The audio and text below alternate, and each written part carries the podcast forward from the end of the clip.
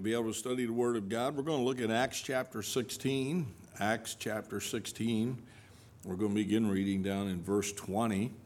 And we're just going to share a message tonight uh, believe on the Lord Jesus Christ. And so, Acts chapter 16 in verse 20. I want to say a special thank you uh, to all those that you uh, wished me a happy birthday today, drove by, and all those different things. I've heard all the jokes about getting old and all that good stuff, but uh, that's okay. Time marches on.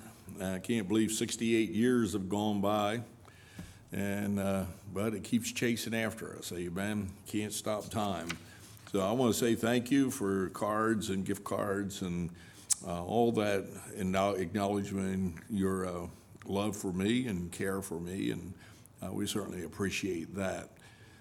And so I want to share a message tonight entitled Believe on the Lord Jesus Christ. If you're not sure you're saved, uh, this will be a great message for you to consider how you can be saved and what God can do in your heart and in your life. If you are saved, this is a great challenge, a great encouragement uh, that no matter what the circumstances are in life, you can trust God to work in a miraculous way to use your life to be a witness and a testimony to someone else, and you can see people come to know Jesus Christ as their Savior. So we're in Acts chapter 16, and we're going to begin uh, reading in verse 20. It says, And he brought them to the magistrates, saying, These men, being Jews, do exceedingly trouble our city and teach customs which are not lawful for us to receive, neither to observe, being Romans. And the multitude rose up against them, and the magistrates rent off their clothes and commanded to beat them. And when they had laid many stripes upon them, they cast them into prison, charging the jailer to keep them safely, who, having received such a charge, thrust them into the inner prison, and made their feet fast in the stocks. And at midnight, Paul and Silas prayed and sang praises unto God, and the prisoners heard them. And suddenly there was a great earthquake, so that the foundations of the prison was shaken. Immediately all the doors were open, and every man's bands were loosed. And the keeper of the prison, awaking out of his sleep, and seeing the prison doors open, he drew out his sword and would have killed himself, supposing that the prisoners had been fled. But Paul cried with a loud voice, saying, Do thyself no harm, for we are all here. Then he called for a light and sprang in and came trembling and fell down before Paul and Silas and brought them out and said, Sirs, what must I do to be saved? And they said, Believe on the Lord Jesus Christ and thou shalt be saved in thy house. And they spake unto him the word of the Lord, and all that were in his house. And he took them the same hour of the night and washed their stripes and bapt and what and well, I'm sorry, washed their stripes and was baptized, he and all his straightway. And when he had brought them into his house, he set meat before them and rejoiced, believing in God with all of his house. Let's pray. God, we're so thankful to be together tonight, be able to study the Word of God, how precious it is to find great truths and promises and assurances uh, that God is real. Uh, God is certainly our Savior, and we can know that we're saved here regardless of what circumstances we're dealing with in life, whether it's personal or family or social or um, uh, spiritual or whatever it may be, Lord. Health wise, we certainly can trust in the living God. And Lord, we're thankful that our salvation that we can experience is secure throughout all eternity. So I pray you bless the preaching of the Word of God tonight. In Jesus' name, amen. Verse 31 is our text verse. It says, Believe on the Lord Jesus Christ, and thou shalt be saved and thine house. I remember Dr. Malone preaching a message years ago uh, when I was in Bible called uh, a message called uh, entitled Household Salvation. And uh, you know, the promise here made to this jailer was not only that he would be saved, but that God would save his household also. And I'm glad that God is interested in saving souls, whether it's an individual or if it, uh, it's a whole family that needs to be saved. Uh, I remember I, I, was down in uh, Dividing Creek when I was pastoring down there. I was out soul winning one day, and I knocked on the door of this family, and uh, they let me come in and share the gospel with them. I remember them. There was five people in the family, a husband and wife, and three children. And I went through the Word of God and shared with them how to be saved, and they uh, indicated they wanted to trust Christ as their Savior. So I told the husband, I said, you know, you're supposed to be the head of your family. You need to set the example for your children and for your wife to follow. I said, what I'm going to do is I'm going to go through, uh, pray a prayer of salvation. And I said, why don't you kneel here in the living room right in front of your family and ask the Lord to save you? And he did. He knelt right there in his living room and trusted Christ as a Savior. Then I told his wife, I said, you know, your wife is supposed to follow the leadership of her husband. And so I told her, I said, man, why don't you just kneel here next to your husband and pray and ask the Lord to save you? And she came over just brokenhearted and weeping, and she cried out to God and was gloriously saved. I told their children, I said, You three children have two uh, parents here, a mo- uh, father and a mother who have just trusted Christ as your Savior. You know, children are supposed to honor their father and mother. And I said, I just believe you ought to trust Christ as your Savior today, following the example that your mom and dad made for you. And they came over and they knelt there and prayed and asked the Lord to save them. And then we all prayed together as a family, a mom and a dad and their children, all praying and thanking the Lord for saving them. I just know this that God is truly in the business of saving whole households. If you have a husband or you have a wife that is not saved, you have your children that are not saved, realize this that God wants them saved. And if you're a Christian, you're the one that is the means of sanctifying your home.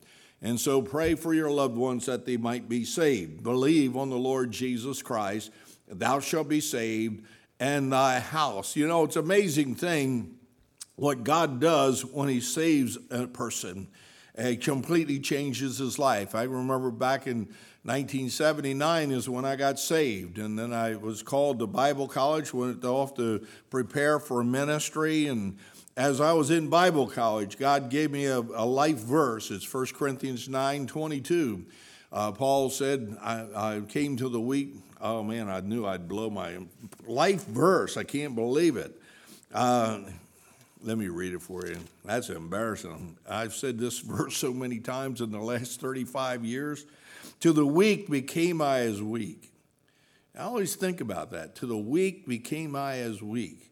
In other words, Paul was willing to become whatever he needed to be to win the loss. He said, To the weak became I as weak, that I might gain the weak.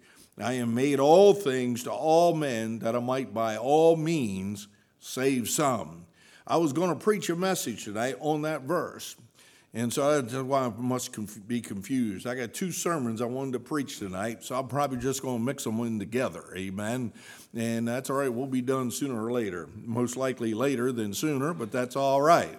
And, uh, and so just thinking about the fact that Paul was willing to do whatever was necessary to bring someone to Christ. And God laid that verse on my heart many, many years ago in this matter of being whatever you need to be to lead someone to Christ. Now, he's talk, not talking about compromising, uh, but rather he is talking about identifying with the needs of people and the circumstances that they are in. And that's what Christ did when he came into this world. He identified with us as sinners. He took on the robe of fleshly man. He took all of our sins upon himself on the cross. And when he died, he delivered us through the shedding of his blood and the offering of his body that we might be able to be saved through his sacrifice.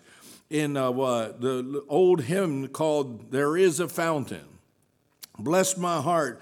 In Bible college, so through four years of Bible college, for four years, Emmanuel Baptist Church, where we went to church every Sunday, every service, for the invitation we sang, There is a Fountain. And it goes like this There is a fountain filled with blood. You thought I was going to sing, didn't you? I've tricked you on that one. There is a fountain filled with blood drawn from Emmanuel's veins, and sinners plunged beneath that flood lose all their guilty stains. lose all their guilty stains, lose all their guilty stains. And sinners plunged beneath that flood lose all their guilty stains. You know, we stand guilty before God. And Paul and Silas were declared by man to be guilty and were thrown in the prison, but the one who was guilty was the jailer. And the jailer was guilty of his sin, and Paul and Silas was there by a divine order and providence of God to reveal who Christ was so this man could be saved and delivered from his sins. And so Paul and Silas are literally on their second missionary journey.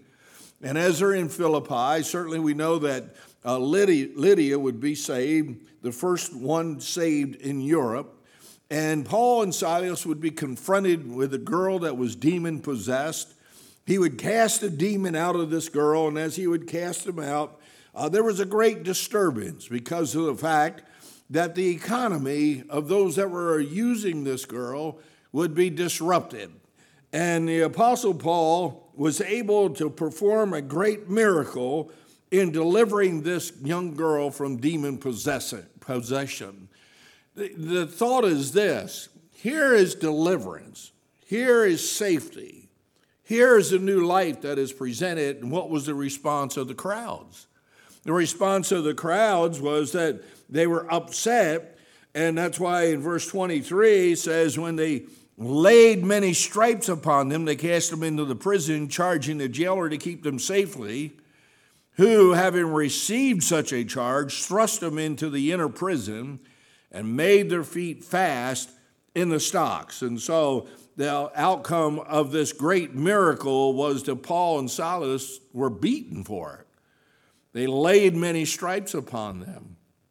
You know, it's interesting to me that when someone gets saved and their life is drastically changed, those who are not saved get upset about it very quickly.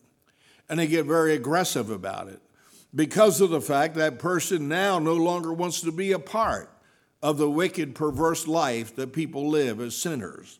And so Paul and Silas was beaten. They were incarcerated. They were thrown into prison. And the prison they were thrown into was nothing more than a major dungeon. They took them into the lower part of the prison, and it says they were chained. And so their feet were fast in stocks. You know, there's many people who are without Christ, might not be in a physical dungeon and chained with physical stocks, but you're chained by your sin. Uh, you're a prisoner of a life that is out of control. Uh, it, you are manipulated and directed and guided through the power of Satan, the God of this world. And so here's Paul and Silas deliver this girl that was in bondage by demon possession, and the outcome was they were thrown in the prison. It is easy in a circumstance like that to say, Well, where is God in my life right now? It is easy in a position like that an experience to say, well, wait a minute, I'm doing God's will and God's bidding, I'm preaching God's word. Why am I thrown into prison? It's because of the fact when you look at things in life that way, you're looking through the eyes of the flesh rather than living and walking by faith. Paul and Silas never question why they're in prison. Paul and Silas never uh, uh acknowledged the fact that uh, that God had abandoned them. Wherever you're at, wherever you're at, realize God has you there for a purpose to be a witness and testimony. There's someone God wants you to reach out to that they might be saved. Uh, yesterday, I had to go over into Pennsylvania, and I was over there and, and uh, pick up to pick up some uh, piece of equipment. And as I got ready to go, the Lord really laid on my heart to give the fellow that we got this piece of equipment from a track. And so I went in my, my uh, um, truck and I got a track and I said, Here's something I'll tell you about heaven. And uh, he told me, he said this, he said, Well, you know, one thing that's happened before you go to heaven. And I said, Well, what's that? He said, You have to die. And I said, You're right. It's appointed of the man but wants to die after this the judgment. I said, So do you want to face judgment or you want to face heaven? Because uh, the reality is, we're all going to die. And I said, Get, Take that track and read that. And uh, he didn't act like he was too enthused about it, but bless God, he got the Word of God in his hand. God directs our lives in different ways in certain circumstances for the opportunity for us to lead someone to Christ. And Paul and Silas were there to be able to lead this jailer to Christ. And so, whatever it is you're going through, realize that God is creating opportunities for you to be a witness. Uh, what great humiliation. The Apostle Paul uh, in 1 Corinthians 4.10 says, we are fools for Christ's sake. Sometimes people say, well, I want to talk about the Lord. I don't, want, I don't want to be locked up in jail. I don't want people to be upset with me. Are you willing to be a fool for Christ? Not a matter of just being foolish, but living your life for Christ is completely opposite of what it is to live your life without Christ. And someone who is not saved cannot understand what your life is in Christ. I remember when I got saved, I felt God called me to preach.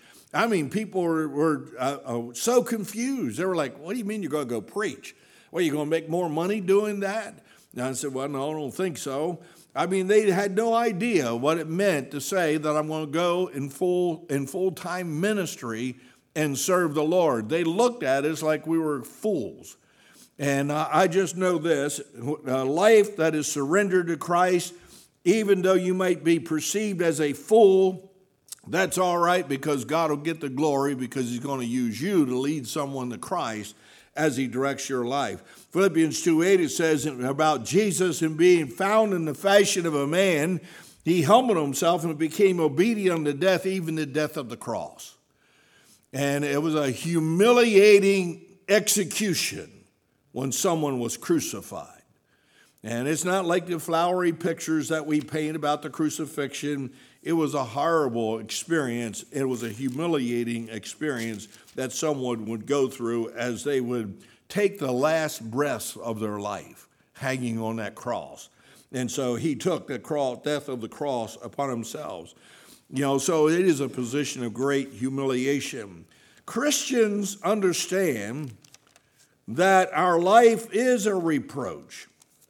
And yes, it is a shame to the world. And yes, it is mockery from the world. In 1 Peter chapter 4 and verse 12, and I'll just read this for you. I got to stop spitting on my Bible. 1 Corinthians, I'm sorry, 1 Peter chapter 4 and verse 12. Beloved, think it not strange concerning the fiery trial which, you are, which is to try you Peter's literally acknowledging the fact don't think it's weird or something out of line if you're going through a trial. And, and even right now, we're dealing with this COVID 19, don't think it's weird. Don't think it's something strange that people who have faith in Christ, yes, many of them will get sick also. Uh, we're not exempt from the sicknesses that are in this world. And we're certainly not exempt from the world being upset with us when we live according to the Word of God in dealing with these things in the world in which we live. Beloved, think it not strange concerning the fiery trial which shall try you, as though some strange thing happened unto you. But rejoice inasmuch as ye are partakers of Christ's sufferings, that when his glory shall be revealed, ye may be glad also with exceeding joy. If you be reproached for the name of Christ, happy are ye, for the Spirit of glory and of God resteth upon you, and on their part he is evil spoken of, but on your part he is glorified. And so the Christian understands, yes, to live the Christian life to pray and ask God to work miracles in people's lives, to see the grace of God manifested where it absolutely changes somebody's life is not acceptable to the world, but it is God working through us His mercy so that some soul might be saved for all eternity. And so Christians understand that. So believe on the Lord Jesus Christ. Thou shalt be saved in thy house. First of all, I see three things here, and we're going to look at as we look through this chapter. We see the confidence of the saints. I'm thankful as a believer I can have great confidence. Paul and Silas, they're thrown in jail, it says in verse 25, And at midnight, Paul and Silas prayed, sang praises unto God, and the prisoners heard them. And see the confidence of the saints, even though they're in prison, even though they're uncomfortable, even though their wounds from being beaten have not been tended to, even though they don't have the freedom to move about in the prison cell because they're shackled to the wall, they still had a confidence in God because their first response when they find themselves in that situation was they prayed. So the confidence of saints is this prayer is not hindered. You know, they can stop you from doing a lot of things. Life can stop you, sickness can stop you, oppression and persecution can stop you, but it cannot stop you from praying. I like Pastor Petrozello's lesson on Daniel. Uh, when this, the law was signed that you couldn't pray, Daniel kept on praying. And the amazing thing is, the world we live in, these governors and everything else want to put all the restrictions they think they can put on the church. It can't stop the Christian from praying. And I'm going to tell you one thing right now they're out of line, they're violating the Constitution. The governors have no control over the church. Prayer is not hindered. We're praying for God to show us how to minister to people more effectively as a body of believers here in Toms River. So prayer is not hindered. Uh, notice Oswald Chambers said this We tend to use prayer as a last resort, but God wants it to be the first line of defense. We pray when there's nothing else we can do, but God wants us to pray before we do anything at all. And so before we even deal with anything, we need to pray. Oftentimes we make decisions in our Christian life without going to God to pray, in prayer about it. Oftentimes we face trials and difficulties that seem to limit or try to hinder us in our ability to worship and serve God, and we don't even stop to pray.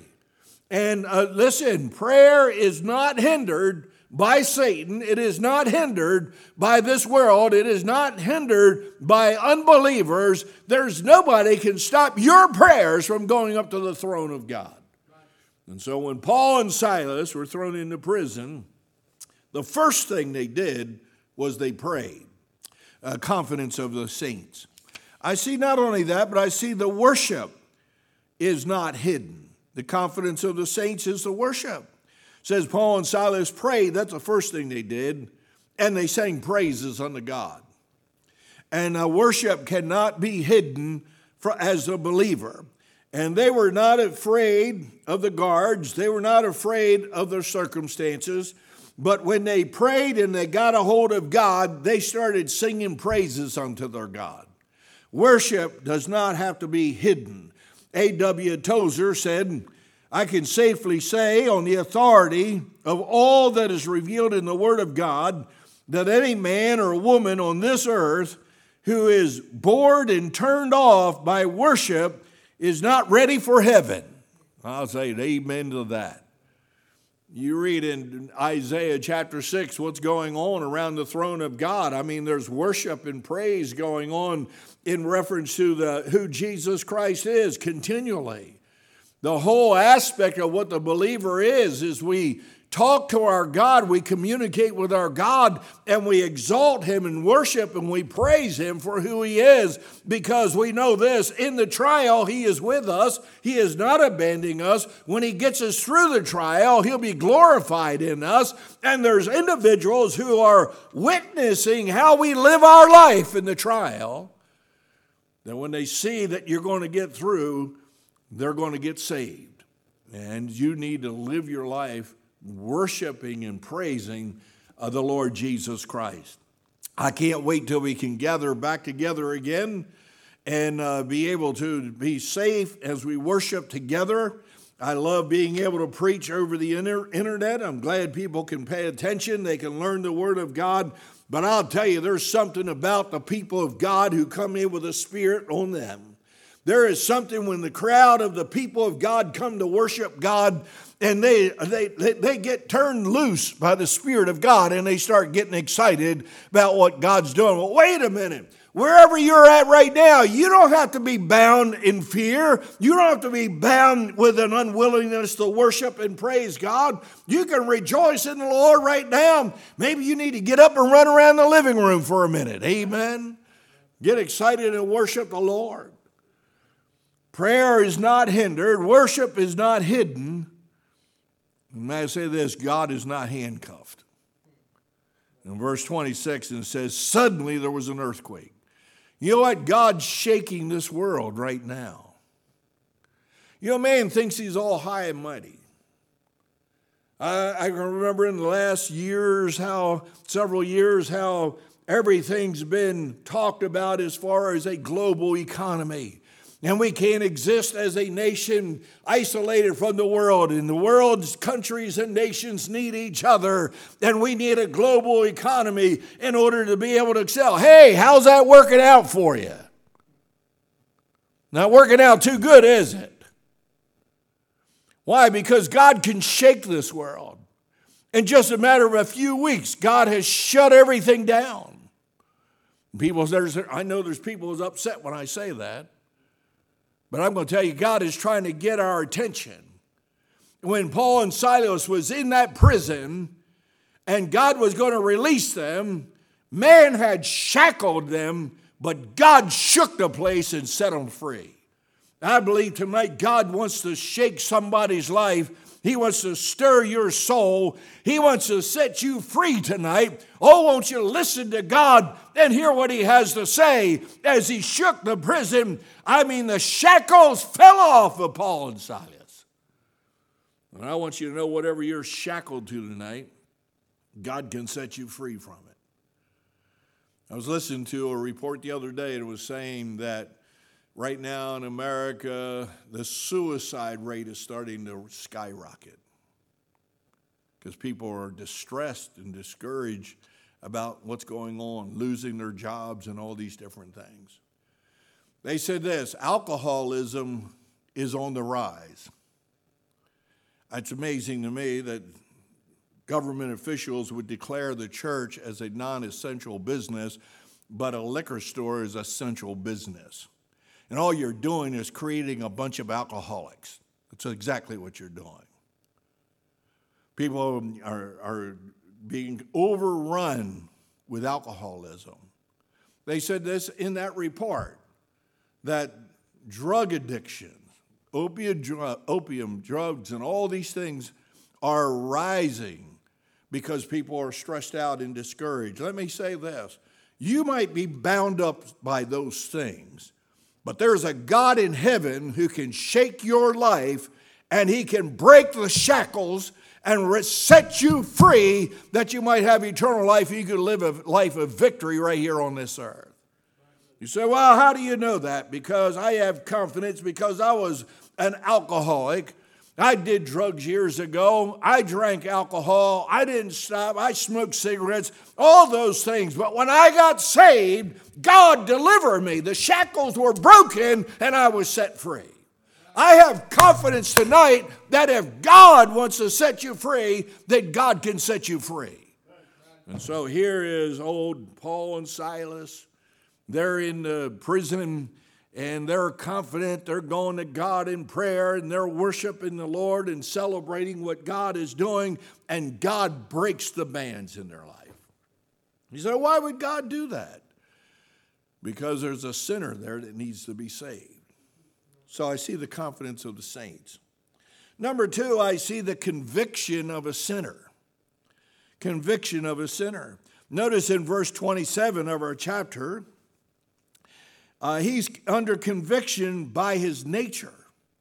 In verse 27, it says, And the keeper of the prison awaking out of his sleep. You know what conviction do? It'll, it'll wake you up. You know what conviction will do? It'll make you aware of who you are and who God is.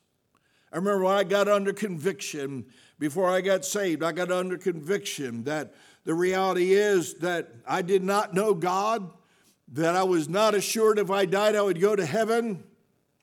And if I died without Christ, I was going to die and go to hell. And that conviction was birthed out of my sin nature because of the fact that I was asleep at the spiritual things, but God woke me up. Conviction not only by his nature, but by his conduct. Notice in verse 27 it says, The keeper of the prison awaking out of his sleep, that's his nature, and seeing the prison doors open, he drew out his sword, that's his conduct. And you know, people who are without Christ, those that are not sure they're going to heaven, uh, their conduct does not match what God's desire of conduct to be. And so he had by nature the way that he would respond if there was a prisoner suspected of being loosed. And so man responds according to the desire of this flesh. Notice in verse 27, he's under conviction by his lack of hope. It says in verse 27 that after he drew out the sword, he said, and would have killed himself. Why? Because he's in despair. Uh, he's discouraged. He has no hope. Because he has no hope, then what is the sense of his life continuing on? And without God in your life, without God working in your life, what, what hope do you have? And so, literally, this man is under conviction as a sinner because he lacks hope. Notice he's convicted, his conviction as a sinner by his reaction. In verse 28, and Paul cried out, uh, cried with a loud voice, saying, Do thyself no harm, for we are here. And then he called for a light and sprang and came trembling and fell down before Paul and Silas. His reaction to the prisoners still being there. His reaction is based on the fact that he realizes that his life is not on the line because the jailer, if he, listen, if a prisoner got away, the jailer would be executed. He'd have to take on the punishment of that prisoner that was there.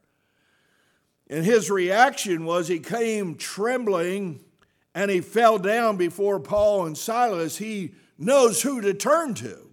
May I say this if you're not saved, you're not sure you're going to heaven when you die, then you need to know who you can turn to. You need to turn to somebody who knows what it means to be saved. You need to turn to someone who has the answers for life. You need to turn to someone who has experienced a, a new life in Christ and has hope for eternity. His reaction shows his conviction. He's trembling and falls down before Paul and Silas. I remember years ago, I was in a preaching meeting, and I mean, the preacher was filled with the Holy Ghost. And he was a preaching, and I mean, the power of God was so present. The, the conviction of God was so strong. I literally trembled sitting in my seat. I literally felt impressed that I ought to shout amen at the preaching, but I was afraid to shout out because the conviction was so strong. I thought God would strike me dead. And this man, the conviction is so strong, he has nowhere to turn but run to Paul and Silas and tremble at their feet. So I see his reaction. I see he's under conviction by his question that he asked. Because in uh, verse 30, it says, uh, He brought them out and said, Sirs, what must I do to be saved? You know, when someone gets under the conviction of the Spirit of God, they're going to ask the right, right question. They're going to ask, What do I need to do to be saved? Now, people like to argue, people like to debate. I don't waste a lot of time on people who want to debate. Because the reality is, if there's no conviction of God, you're not going to get saved. And if all you want to do is mock and ridicule God or make fun of the, the witness, the, uh, the uh, saint of God who's trying to lead you to Christ, then, then you're not going to get saved. You need to be so under conviction that you right, ask the right question Sirs, what must I do to be saved?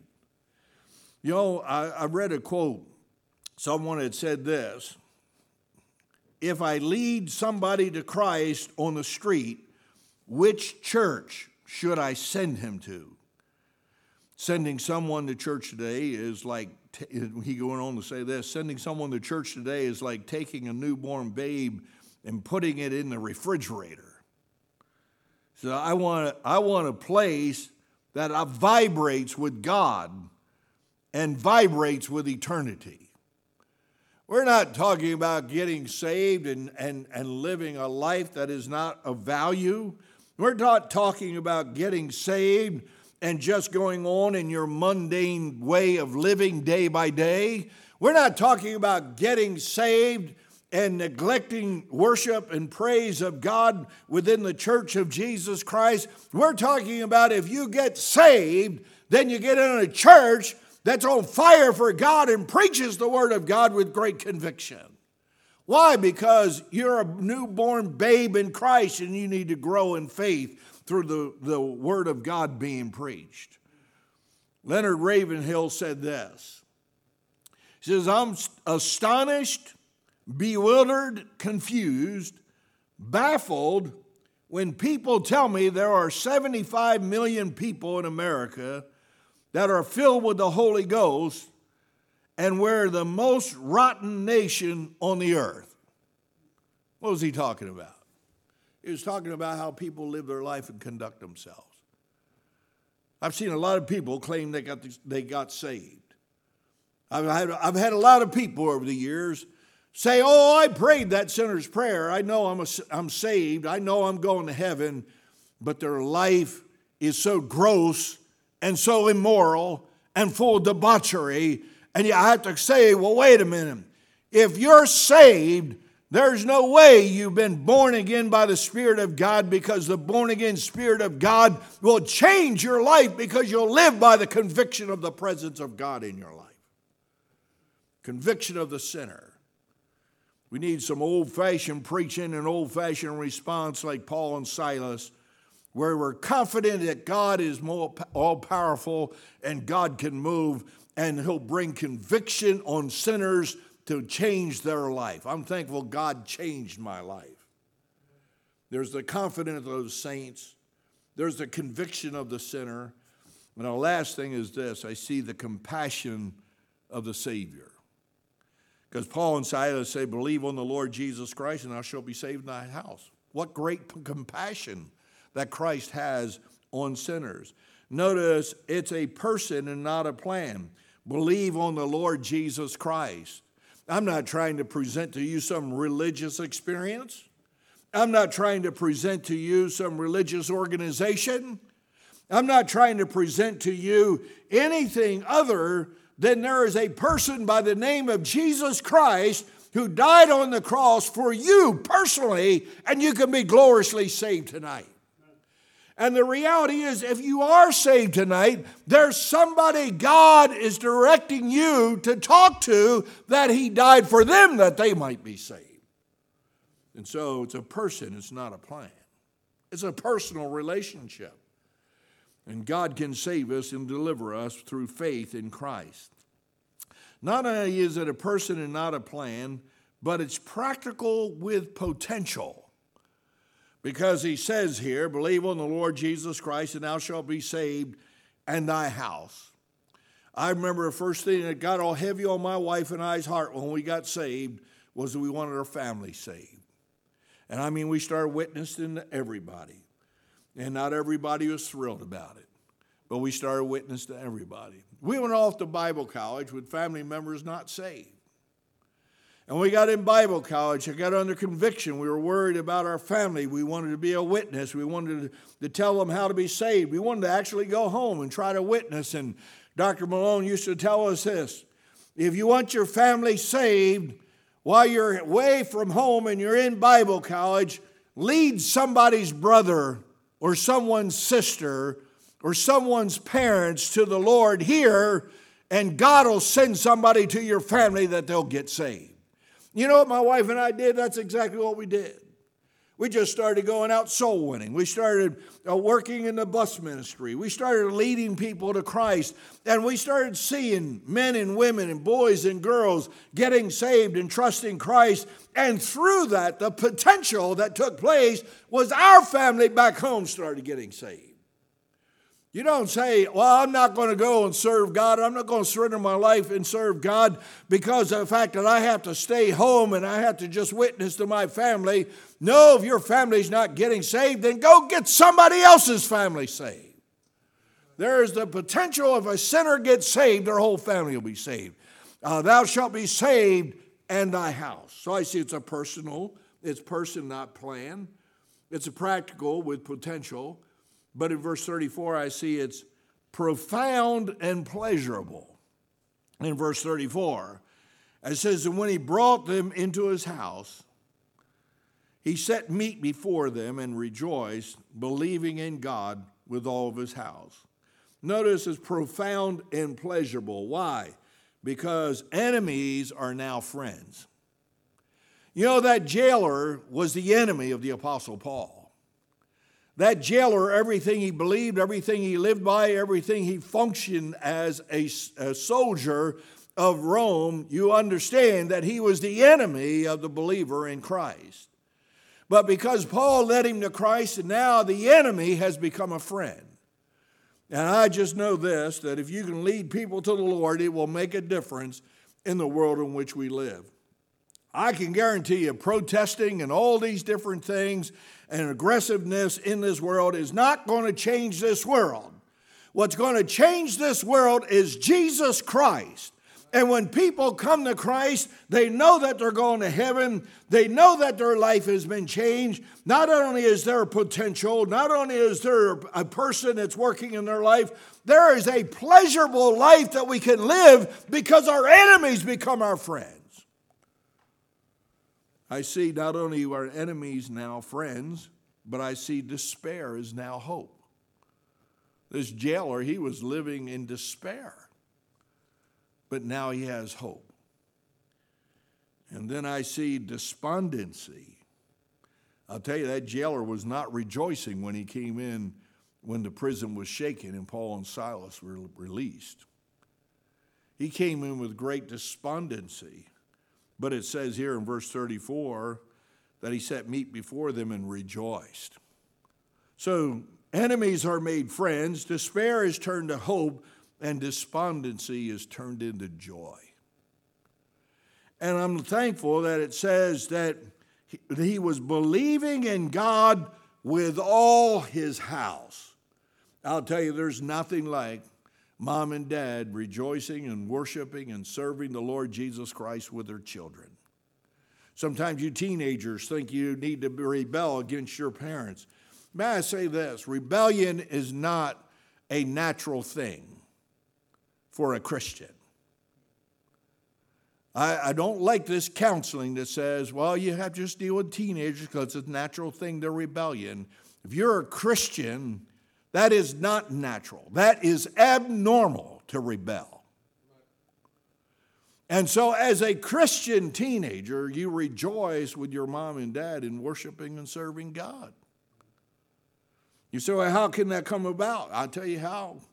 The conviction of the Spirit of God on the unsaved to get them saved and they become a Christian and they start living according to the victory that God has given, there's a profound experience of pleasure and enjoyment together as believers in Christ.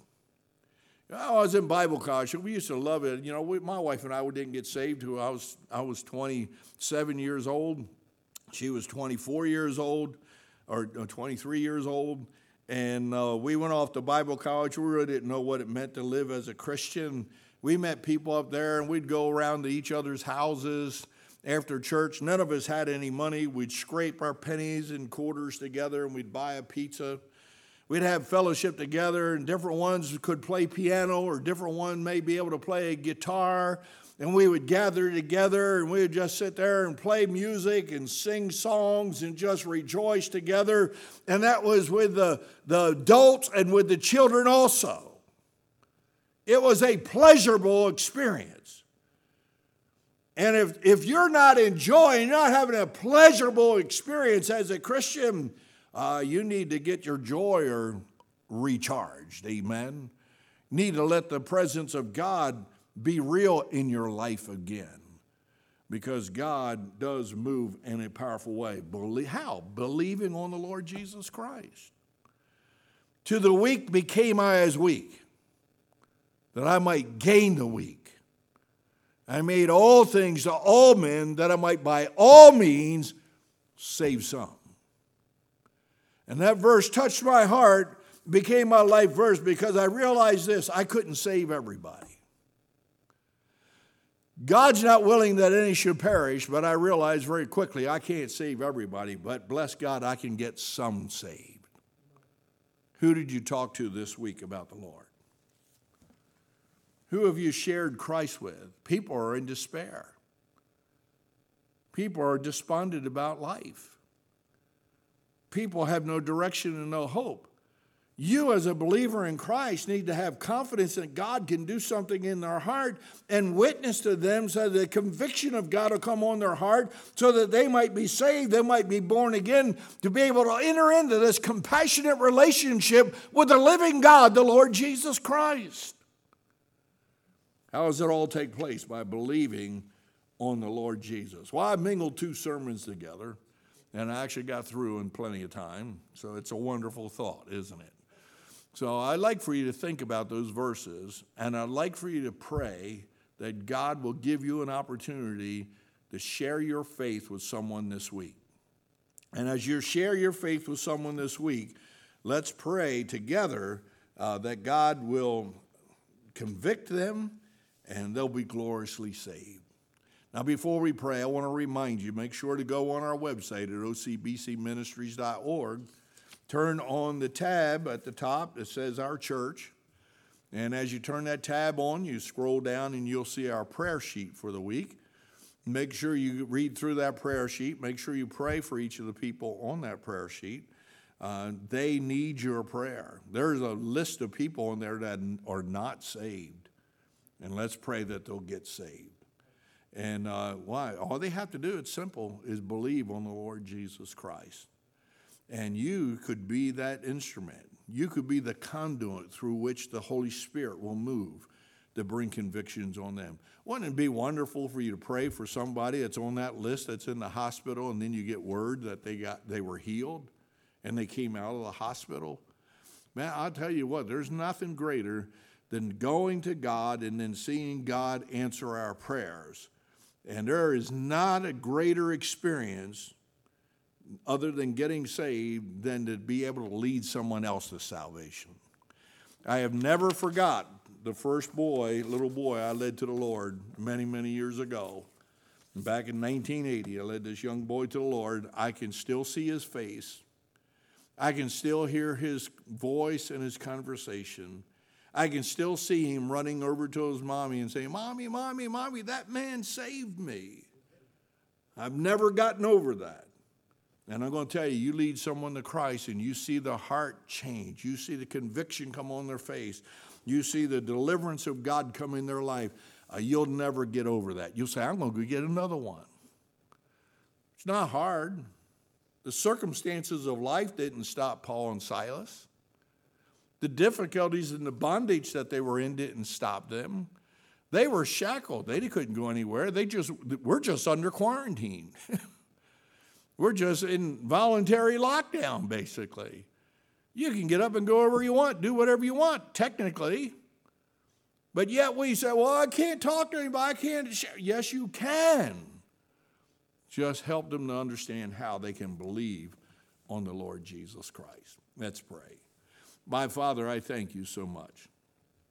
Uh, Lord, what a gracious God you are uh, how you move in our life in such a powerful way. The world fights against everything that Christ is. The world fights against everything that the church stands for. But God, greater is He that is in us than He that is in this world. And so, Lord, give us great victories, give us great opportunities to be able to share our faith with others. May we be seeing a great harvest of, multitudes of people being saved uh, because of this virus right now. And Lord, there's another tragedy, there's another difficulties waiting right around the corner go, that we're going to have to go through. And so let's rejoice in the goodness of our God. We need to pray. we need to worship. And Lord, we need to witness. And so bless us now in Jesus' name. Amen.